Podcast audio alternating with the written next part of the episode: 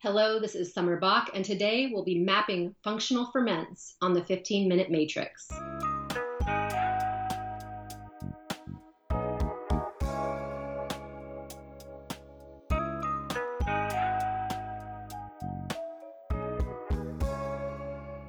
Welcome to the 15 Minute Matrix. I'm Andrea Nakayama, functional medicine nutritionist and your host. This is the podcast that brings you bite sized insights and lessons on how to use the most important tool in functional medicine and functional nutrition. Today on the 15 Minute Matrix, I'll be speaking with my good friend Summer Bock. Summer is a trained herbalist certified in integrative nutrition through Columbia University a raver in her early 20s, devastating allergies emerged that left her exhausted, hive ridden, and only able to consume 30 foods without a reaction, a scenario that stumped the medical community. Leveraging her background in microbiology and fascination with gut health, Summer healed herself through research and formulation of various digestive bitters, which she now produces for her Guts and Glory apothecary online. Summer Bock coined the phrase gut rebuilding, which is now a cornerstone terminology in the integrative health conversation. She is the founder of the Fermentationist Certification Program, which you can find linked in the show notes.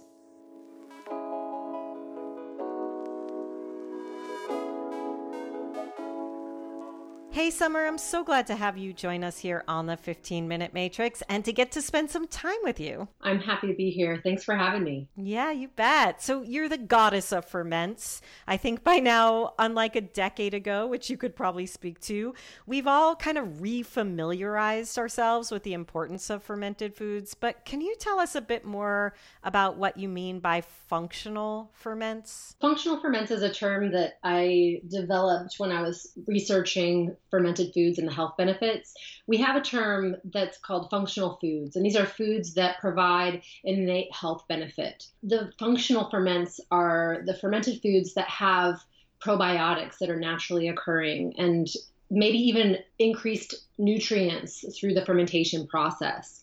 Whereas some ferments like beer, wine, maybe even cheese, some of these other ones, they're just not as strongly health beneficial as some of the ones that I'll talk about today. Let's go right in and talk about which foods you would consider functional ferments before we kind of get into the matrix and where these help us. Absolutely. Fermented vegetables, is a big one. Lacto fermented vegetables that don't contain vinegar because vinegar can actually kill off the probiotic organisms. Kefir, traditionally made kefir, I want to specify that. The kind that you find in the store is not actually the kind that's been studied. This is just more of a kefir like yogurt like beverage. There's still some benefit to it, but there's just much, much more benefit to the traditionally made kefir. We also have idlis, tempeh, natto, vinegars, kombucha, miso, injera, sourdoughs. Mm.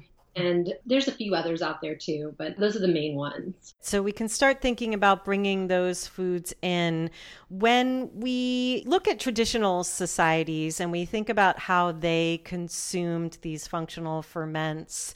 What do we see in a difference between our current culture and why were they consuming them? It started out with a form of preservation. Before we had refrigeration, somebody had to figure out how to make food last longer. And that's how kefir was developed. How could we preserve milk without it going sour?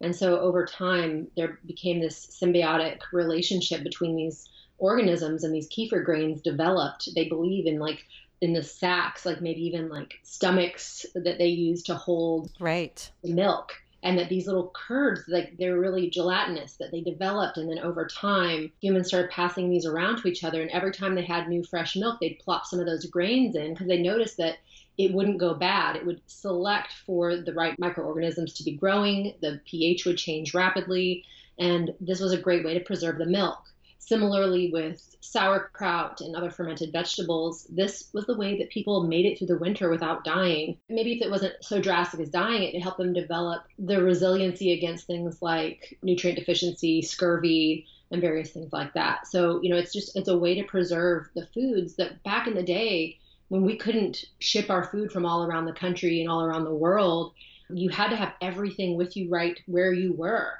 So this was developed as a way to preserve food naturally. And through that process, we actually evolved with these bacteria. And they've taken up residence in our guts and created this beautiful, diverse microbiome. So I think it's a fantastic relationship that we have with these foods and the organisms. When we look at gastrointestinal function for the common day patient, what are you seeing happening that you can address with these functional ferments? I think one common misunderstanding around the gut microbiome is that most people are taking probiotics and they feel that they're good they're like, okay, well, I'm taking my probiotics. I'm good. My microbiome is fine, right? And practitioners may believe this too, but I think that that's a real big problem because when we look at an ecosystem, whether we're looking at a forest, like a, a giant ecosystem, or a microscopic ecosystem, like in our gut, the same laws of nature apply. So if you have a forest fire and the whole thing burns down, you don't send in a bunch of bunnies back right. state and say, hey guys, rebuild this ecosystem, like build the forest back for us.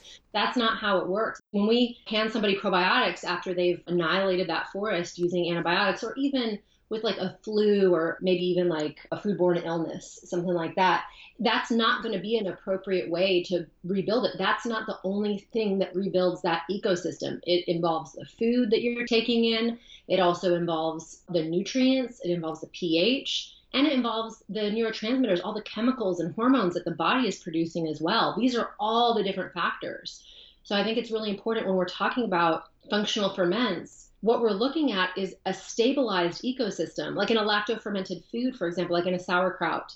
You have a stabilized ecosystem with a lower pH, a little bit more acidic. And this helps to fertilize and nurture that ecosystem, not just with the live organisms that are present, but with the organic acids, the bacteriocins, all these other components to it and it helps create a better environment for that ecosystem to regenerate. I love that you're talking about it as an ecosystem because we can think about the microbiome, but it really is a larger ome, right? Like it's a larger environment we need to be thinking about with all those secretions that the lactoferments are helping with. So if we go into the realm of the gastrointestinal health, do you see issues resolve, like actual symptoms resolve when people are bringing bringing in functional ferments? And are there times where you have to start low and go slow? The most common issues that resolve with functional ferments are generally digestive complaints, constipation, diarrhea, indigestion, even nutrient assimilation issues, certain nutrient deficiencies. We see help with immune systems. People yeah. they get sick less often when they're getting the right amount of ferments. And so the problem in the US is that we have this supersize me mentality. I tell people that ferments are good, and so then they start eating bowls and bowls right. ferments every day. And like that's not quite the point. That can actually be a little too much. And we don't want to overdo it. So, you know, you asked that question earlier about like cultures all over the world. All these amazing cultures are they're adding in condiment sized ferments to each meal. Right. So it's part of the meal. It's helping them stimulate saliva. It's helping digest the food. The probiotics that are present in that ferment are going to help digest that food as well. And there's just so many benefits. But there are some people, like people with histamine issues, SIBO, who react strongly to ferments. And I know that that happened for me for a period of time personally as well. So I've worked with that in my own body. And then I have a lot of clients that deal with histamine issues. Most people have the recommendation to take out ferments. Like their practitioner, their functional medicine practitioner will say, you know, take out all ferments if you're reacting to it. But in the long run, that's not the best plan because then you're dealing with somebody who is basically a ticking time bomb. Right. You know, they've already got SIBO or they have histamine issues. That's clear that their immune system isn't working if they have histamine issues. It's not modulating itself properly. And so all it's going to take is one big stressful event in their life or an exposure to the flu or something that could just set them over the edge into maybe some sort of autoimmunity episode or just start spiraling into a really negative place. So, the ideal situation for somebody who can't tolerate ferments is to start adding a little bit at a time, just like a tiny amount. If they can't tolerate any at all, then my recommendation is actually to work more with the diet and yes. figure out how to create the soil yes. of the ecosystem. And the soil of the ecosystem is the food. Yes. I generally recommend a low microbe diet for a period of time to help that soil just clean itself up. Sometimes it means that there's often the wrong organisms growing, either there's an infection or just an imbalance. And that's what's telling the immune system to keep freaking out. yeah. Know? Can you share what you mean by a low microbe diet? I know that what you're speaking to really resonates for me, Summer, because I feel like people come in with too many food eliminations. And it's actually the nutrient eliminations that we identify are harming us that give the appropriate clinician clues about where to go next. Because as you're saying, it's not that we should eliminate ferments, it's that there's some pre work to be done before the ferments, and especially these functional ferments, which are necessary, can be introduced. So, can you say a little bit more what you mean by that low microbe diet? Absolutely. So there's a couple aspects to consider, but when I'm thinking of the low microbe diet, I generally mean it's a short period of time, but going more towards a vegan diet and focusing on primarily plant based foods so that you're just adding in soil that only the right kinds of microbes can grow in. Oftentimes, when people are struggling with histamine issues, for example, they generally have candida overgrowth and some other gut infections. And they've tended towards going on this low carb diet because they tend to react to grains and all these other carbohydrate foods. It causes them gastric distress, bloating, gas, all sorts of things like that.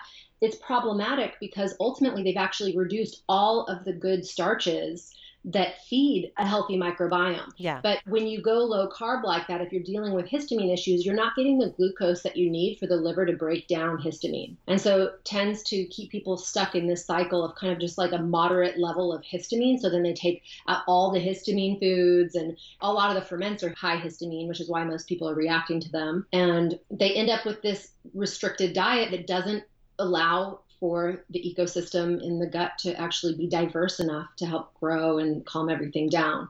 It's a step by step process, but the first step in that, that low microbe diet, is really about trusting your body and trusting food and trusting that process that you can heal using those things and starting to expand what you can eat and from there over time expanding more getting into some of the grains some more starches if you can't handle grains and then eventually leading to the point where you can add in a little bit of ferments because in the long run it is the best case scenario for you to be eating a healthy, diverse diet. The more diverse your diet, the more diverse your microbiome, and the healthier you will be ultimately. Beautiful. I really want to remind people to listen to Dr. Michael Ash's episode number 52 on short chain fatty acids and episode number 13 with Dr. Liz Lipski mapping prebiotics. And these are related to what you're talking about, where we forget about how we nurture the microbiome by eating these prebiotic foods. One of the things that comes up for me as you're talking is structural integrity. I think we forget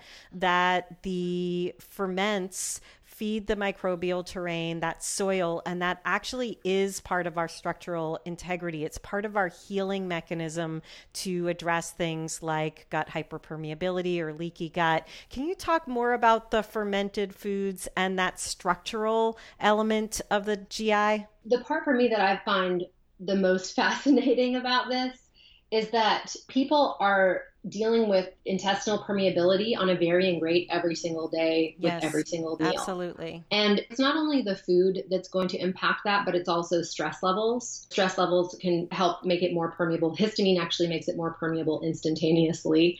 And so when you're able to bring in the fermented foods, you have all of these different organic acids as well as like what you talked about the short chain fatty acids. This is all feeding the lining of the gut. And not only that, when you have any kind of digestive impairment, you tend to be breaking down protein poorly. So you're not getting all these free amino acids that you need to feed the lining of the gut. And that's been one of the major deficiencies. People always talk about, oh, like practitioners, you can't have a protein deficiency. And yet I'm working with people all the time in my practice who are amino acid deficient yes. and it's preventing their gut lining from being able to heal. So you bring in some of these more acidic foods and you increase digestion and it makes protein more easily broken down through that digestive process. I love how we were able to move through really the antecedents of where these functional foods came from, how they were used, why were they used, and also looking at how they then improve our body's function. It's why these are functional foods. If you're looking at the functional nutrition matrix summer, is there anything else that you would want to share with practitioners about these functional foods? The main thing that I would say that I've noticed in my practice that I can't help but highlight in this moment, I just mentioned a second ago, was stress. It is one of the biggest problems that people are experiencing in terms of also seeing gut health issues. Mm-hmm. And so when I'm working with people who have SIBO, who have histamine issues, who have any kind of like just digestive flare ups or autoimmunity, these days I'm focusing so much more of my time and energy on stress because a lot of them already know how to eat clean. Most of them are actually restricting their diet too much. We're learning to bring more foods in, but the stress component and even some anxiety and fear around food is actually tripping up this whole healing process. I'm realizing there's so many people these days that haven't even spent time in a state of rest and digest or rest and restore the parasympathetic state on a daily basis to feel comfortable enough to just be hanging out in a relaxed state. They're not there. They're in chronic fight or flight. Totally. And it, it's causing people to experience major issues within their enteric nervous system because your central nervous system is connected. When your central nervous system is activated with adrenaline, cortisol, whatever else is up from that state of fight or flight, it's immediately all those chemicals are communicating to the enteric nervous system. Seeing people with all these digestive issues, if we're not handling the stress piece, it is not going to help resolve. And so that's the first step I'm taking with people these days more and more. And we find that when you handle that piece, all of a sudden you can open up that repertoire of foods and start to eat more ferments, start to eat more foods that you thought that you were maybe allergic or intolerant to, but really it was a ton of stress and anxiety and your body and your digestion was just shutting down. So beautifully said. I really love how you're pointing out that stress is what I would call a tier one issue. It is a non negotiable. We have to be addressing it for healing. I think too many people are bypassing these non negotiables, and you're really speaking into the matrix, how everything impacts everything else. Thank you so much, Summer. Absolutely. My pleasure.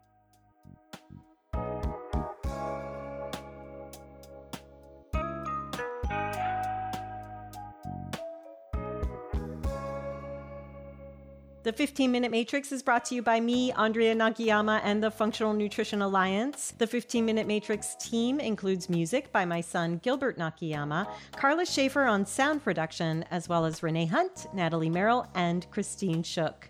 You can visit us and hear more episodes at 15minutematrix.com. And if you'd like to be notified each time there's a new podcast episode ready and waiting for you, please go to 15minutematrix.com forward slash notify.